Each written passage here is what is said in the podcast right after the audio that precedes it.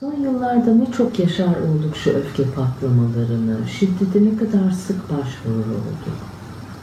Bilmiyorum siz de bundan nasibinizi alanlardan mısınız? Ama eğer öyleyseniz öfkenize bir dönüp bakın. Öfke herkesin yaşayabileceği ikincil bir duygudur. Ama aslında altında başka bir birincil duygu vardır. Ya kendinizi önemsenmemiş hissetmişsinizdir ya haksızlığa uğradığınızı düşünmüşsünüzdür. Ya bir takım eksik gördüğünüz kısımlarınızın başkaları tarafından fark edildiğini hissetmişsinizdir. Ya da hatalarınızın aslında üstünü örtmek isterken birilerinin fark ettiğini zannetmişsinizdir. Bunun üzerine de bu öfke yoğunlaşıp yukarı çıkıp kaynayıp dışarı çıkmıştır. Evet tabii ki öfkelendikten sonra yapılması gerekenlerle ilgili malum bir sürü seminer var, kitap var, yöntem var. E, Bunları muhtemelen okumuşsunuzdur, öğrenmişsinizdir, takip etmişsinizdir. Ama aslında temelde öfkeyle ilgili yapmamız gereken şey tanımlarımızı değiştirmek. Biz hiçbirimiz sadece iyiden, güzelden, doğrudan ve olumludan oluşmuyoruz. Bizim kötü taraflarımız da var, olumsuz taraflarımız da var.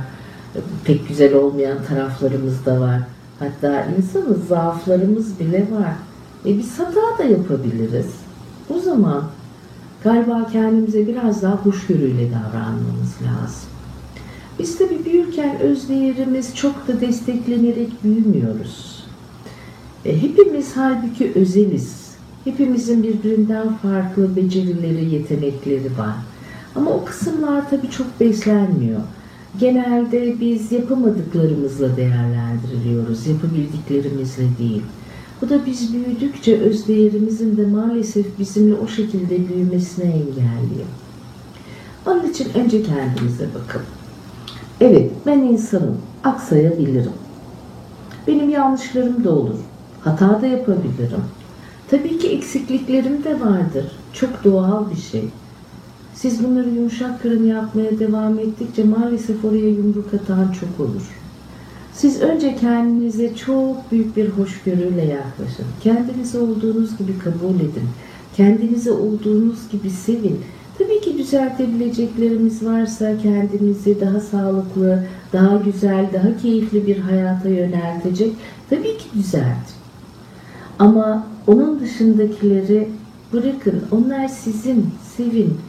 Birileri bunları fark ettiğinde siz kendinizi daha az önemli hissetmeyin ya da kabul görmüyor hissetmeyin ya da saygı gösterilmiyor hissetmeyin. Biraz daha hoşgörülü olun, biraz daha esnek olun. Öfke her şeye zarar. Bütün bunlarla ilgili isterseniz biliyorsunuz online terapi üzerinden de bu konularda da destek alabilirsiniz.